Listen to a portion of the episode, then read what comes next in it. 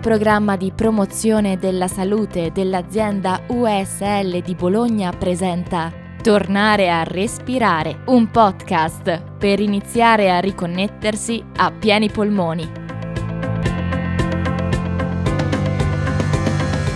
Un progetto ideato da Sonia Arduini, prodotto dall'azienda USL di Bologna con la voce di Giada Fasoli.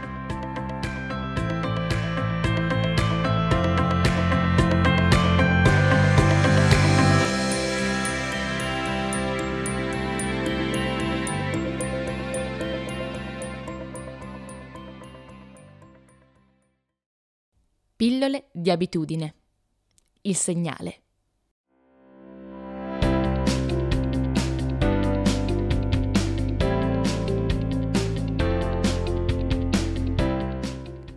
Per creare un'abitudine bisogna prima creare un segnale.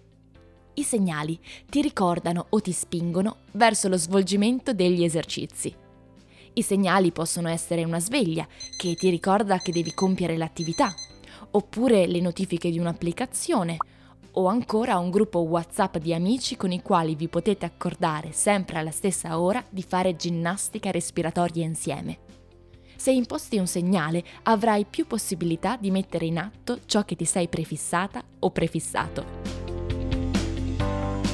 Anche l'ambiente è un segnale. Prima di iniziare l'esercizio, ti consiglio di creare un ambiente intorno a te favorevole all'attività che stai per svolgere. L'ambiente, infatti, può essere l'innesco che avvia l'azione. Organizza lo spazio in modo che sia un tuo alleato. Ad esempio, puoi creare dei promemoria visivi come dei post-it, il salvaschermo del PC, del telefono o degli adesivi Puoi indossare un elastico per capelli al polso che ti ricolleghi alla ginnastica o puoi scrivere sulla mano il tuo obiettivo. Inoltre, cerca di facilitare il tuo processo di acquisizione di questa abitudine. Per esempio, srotola già il tappetino pronto per la pratica o salva i tuoi podcast su una cartella del PC facilmente raggiungibile.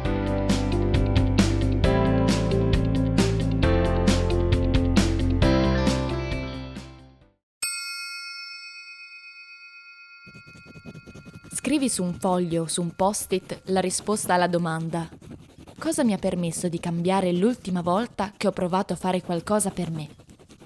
Scrivi per ogni barriera o ostacolo che ti si propone cosa questa volta cambierà e incolla il post-it su un quaderno o su una parete.